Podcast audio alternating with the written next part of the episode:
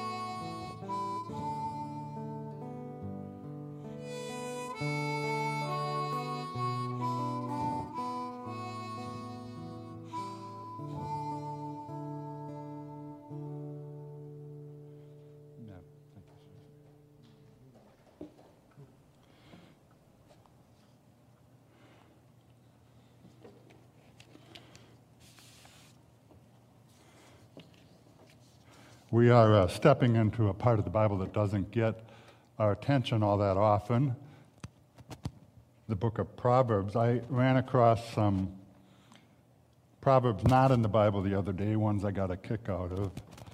Uh, this one, the sooner you fall behind, the more time you'll have to catch up, uh, which pretty much described my cross-country running career in high school. Uh, I love this one. Eat a small toad in the morning, and it will be the worst thing you do all day. I I think that's probably true. Yogi Berra, um, Hall of Fame catcher of the New York Yankees, was famous for his proverbs. If you don't go to other people's funerals, they won't go to yours. I've uh, might have to think about that one for a moment. And then my personal favorite, this African proverb. If your enemy wrongs you, buy each of his children a drum.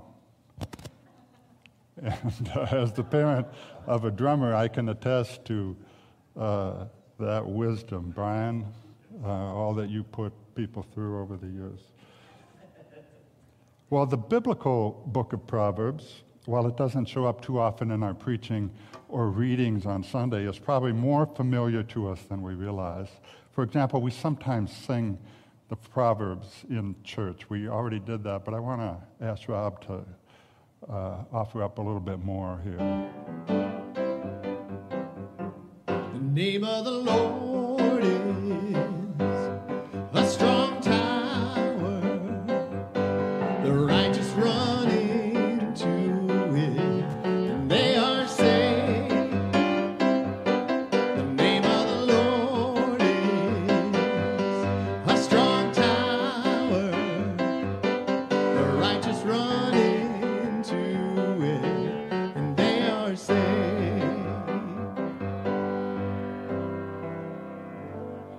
To uh, not let you go into the whole the whole thing there, Rob, but thank you. That's from Proverbs eighteen, verse ten. And I love that image of God's name being a strong tower that we can run into and experience God's protection and salvation. Maybe you remember memorizing this one, uh, maybe in Sunday school growing up. Trust in the Lord with all your heart and lean not on your own understanding. In all your ways acknowledge him, and he will direct your path. Proverbs three, five, and six. I uh, was remembering my brother, my oldest brother, David. Um, he went to a thing called uh, Christian Boys Brigade on Wednesday nights in our church growing up. I I chose Cub Scouts and not church, uh, which probably explains a few things about me, but, but uh, they were making Um, wood-burning plaques. That was the craft of the night, and so he chose a proverb for his plaque. He is poor who hath no patience. Only he misspelled the word patience, patientis. And uh, David grew up to become a newspaper editor and a writer, and uh, taught at the University of Minnesota for many years, uh, writing. And so he had that plaque on the wall of his office all those years. Uh, he is poor who hath no patience. The Proverbs were written as a way of passing along a father's wisdom and understanding to his children. Solomon, King David's son, wrote the Proverbs, most of them anyway, to share with his children some practical ways of dealing with life's challenges. Here we find plain talk about the spiritual life, about its values, honesty and diligence, trustworthiness, self-restraint, what an appropriate attitude toward wealth and poverty is. Solomon wrote to help young people who were preparing to take on adult responsibilities. And they can seem random, the Proverbs can, like they're running all over the place. But taken as a whole, we get this very practical handbook for what a wise life looks like. They talk about sound preparation, about getting ready ahead of time. The image is one of a generous, hospitable house, a place of tranquility, of welcome, a place where good choices are made, where people become strong and whole. It's like being on a trip with somebody who's thought of everything. Uh, Julie and I just got back from a week at Gooseberry Falls State Park, which you might have read about in the paper this week, the uh, black flies. Uh, they they picked us up and, and carried us away, and uh, and we came home needing uh, blood transfusions. Uh, but we had a wonderful time. We just decided we were going to have a wonderful time. But Julie, she thinks of everything uh, when we're going to go camping. Or it's like a, an experienced fishing guide, another guide, uh, another somebody I'd be helpless without, somebody who gets it, that you just don't go out in the water without a sturdy boat. You don't go out unless you've laid in provisions, unless you've trained your mind to remember what worked in the past so that you can build on that for the future. All of that is wisdom. But there's another dominant theme to the book of Proverbs, one we come to today here in chapter twenty-two, the theme of God's economy, God's way when it comes to the matter of wealth and resources, the responsibility of those who have toward those who do not have. It's all over the place in Proverbs. The foolishness of pursuing wealth over reputation, over our good name, the dire consequences in store for those who take advantage of somebody else's circumstance, circumstance that has left them to vulnerability. It's the danger of forgetting who we are in God's sight, common in our humanity with all God's children. That's the heart of these verses, right there at the end of verse two. For the rich and poor have this in common: the Lord is maker of them all. In other words, God makes no distinctions, even though we do. Oh my, do we make distinctions.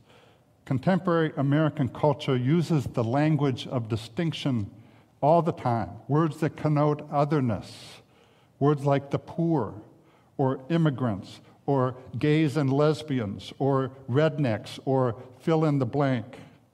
And Proverbs twenty-two would remind us, the Lord is maker of them all. It means that in God's creation, one of human equality, labels and our suspicion about otherness is morally and ethically wrong. Thinking and acting that results in an untrust, unjust treatment of others brings calamity, God wants us to know, while justice and generosity bring blessing. Saint Luke, in, in his gospel, tells a story I'm haunted by. It was when Jesus went back to his hometown one day, back to Nazareth, back where he grew up, back where I presume he played baseball with his pals and had lemonade stands and first learned to swing a hammer, grew up going to temple. It happened to be the Sabbath day that day, so he went to the synagogue because that's what he did on the Sabbath. And somebody spotted him there, recognized him, and invited him, this local kid made good, now preaching all over the place, doing miraculous things, invited Jesus to read the scripture, which was a position of honor. And so he did. Jesus stood up and read from that part of the Old Testament, the Old Testament prophet Isaiah, the part where it says that God had anointed God's servant to preach good news to the poor, to proclaim release to the captives, recovery of sight to the blind, to let the oppressed go free. And when he got done, he told them that, that he was that servant. He was God's anointed one. And then he sat down. And we read that the hometown folk were amazed at what they just heard. Why, isn't that Joseph, the carpenter? Isn't that his kid?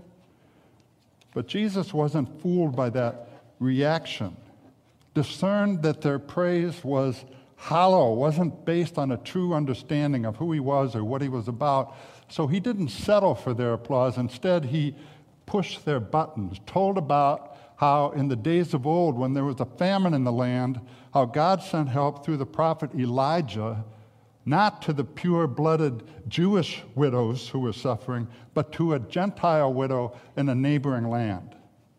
He told of the time when the disease of leprosy was afflicting all kinds of people in Israel, how God sent the prophet Elisha to bring healing, and how it was Naaman the Syrian who was healed. And guess what happened to the applause meter when he told those stories? Well, we read that the crowd, the same people who just six verses earlier had given him their highest approval rating, were now fit to be tied, and all the synagogue was filled with wrath, wrath, Luke tells us. And they rose up and put him out of the city, led him to the top of a hill that they might throw him down head first. Really? Yes, really. Don't be telling us to include the other, Jesus. You see, Jesus' message was clear. Belonging to Israel doesn't give anybody a special right to be healed. Neither does coming from Jesus' hometown. Neither does having a pure pedigree, or in our case, being an American, or a Baptist, or a Methodist, or any other stripe. None of that gives anybody a special, exclusive right to the gospel. The good news is good news for everybody.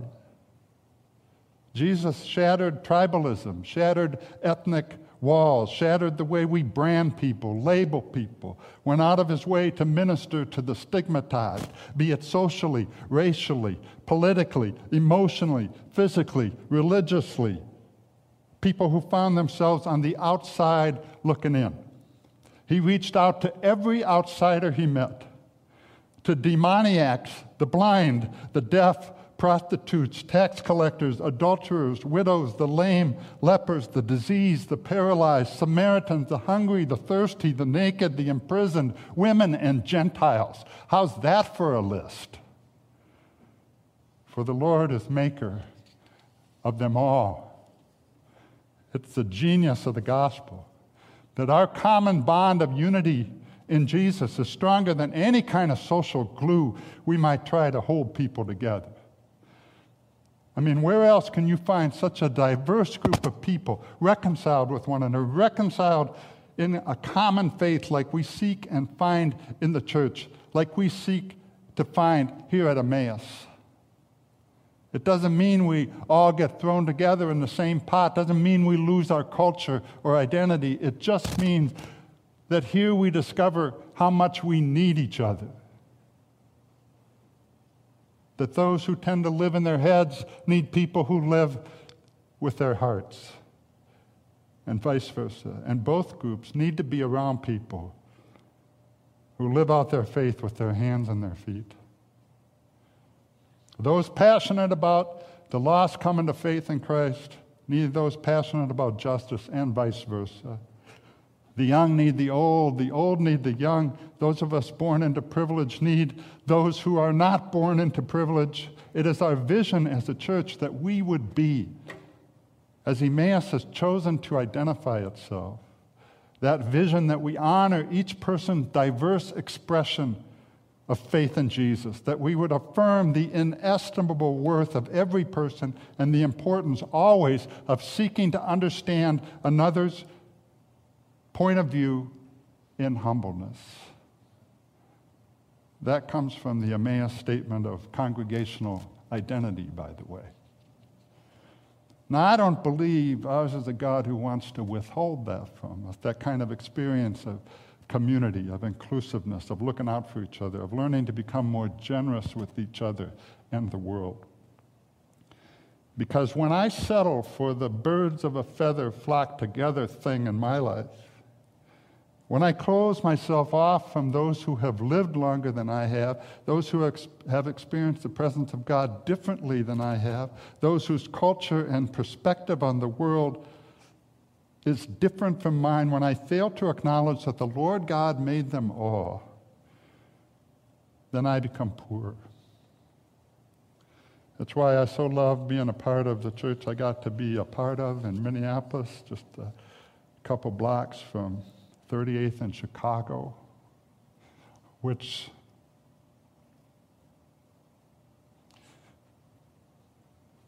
which the whole world knows about now. And I want to thank Emmaus on behalf of the people of Park Avenue United Methodist Church for your generosity, many gifts given to Park in recent weeks for their ministry. Also true of the church here at Emmaus that I got to be a part of for twenty-six years, the church Emmaus still aspires to be. I know I shared this with some of you before, but if we use a set the bar really low uh, definition of what constitutes a multicultural church, that if we say that no more than eighty percent of any one ethnic group can make up the congregation in order to be defined as multicultural, do you know that only eight percent of churches in America can meet even that modest standard? It means Doctor King was and still is right. Now, fifty years later, when he said that the most segregated hour in America is eleven o'clock on a Sunday morning, which I believe grieves the heart of God. So becoming a church that reflects what heaven will be like requires much listening and paying attention, what Pastor Abe has been preaching of late. Requires that we be intentional about our need for each other. But know this, it doesn't just happen, that kind of church, having good intentions. You know that, right? I was with some friends not long ago and uh, got to talking about what we once said on our tombstones. It, it was, uh, sounds a lot more morbid than it actually was, that conversation. But I said, well, I know what mine will say. Here lies Will Healy. He meant well. And of course, everybody laughed. But you know what? I don't want to be remembered as somebody who meant well. I want to be remembered as somebody who, by the grace of God in my life, lived well. And God's design for how we live well lies in not trying to do that by ourselves. It's in community. It's in the church. It's why I want to challenge you over the next days and weeks, challenge you to step further into the life of this place. There are emerging opportunities coming here, opportunities to be together in due time, but also to worship together, to learn together, to serve together, to worship, learn, and serve with, hear this, people unlike ourselves. It's a great gift we've been given, that. Would you pray with me? And as we come before our Lord Jesus, who intercedes for us with His Heavenly Father, might you sit in a question for just a moment? Are we willing to set aside our sometimes fear, sometimes suspicion, to admit that maybe, just maybe, we don't have all the answers, that God might have something for us to learn and grow from, and even from someone we might least expect, that we might choose to become teachable?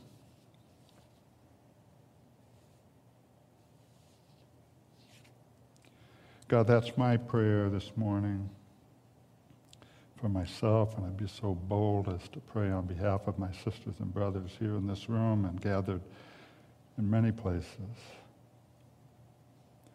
that we might choose to become teachable, that your justice would reign in this church and in this community, and by extension, in our nation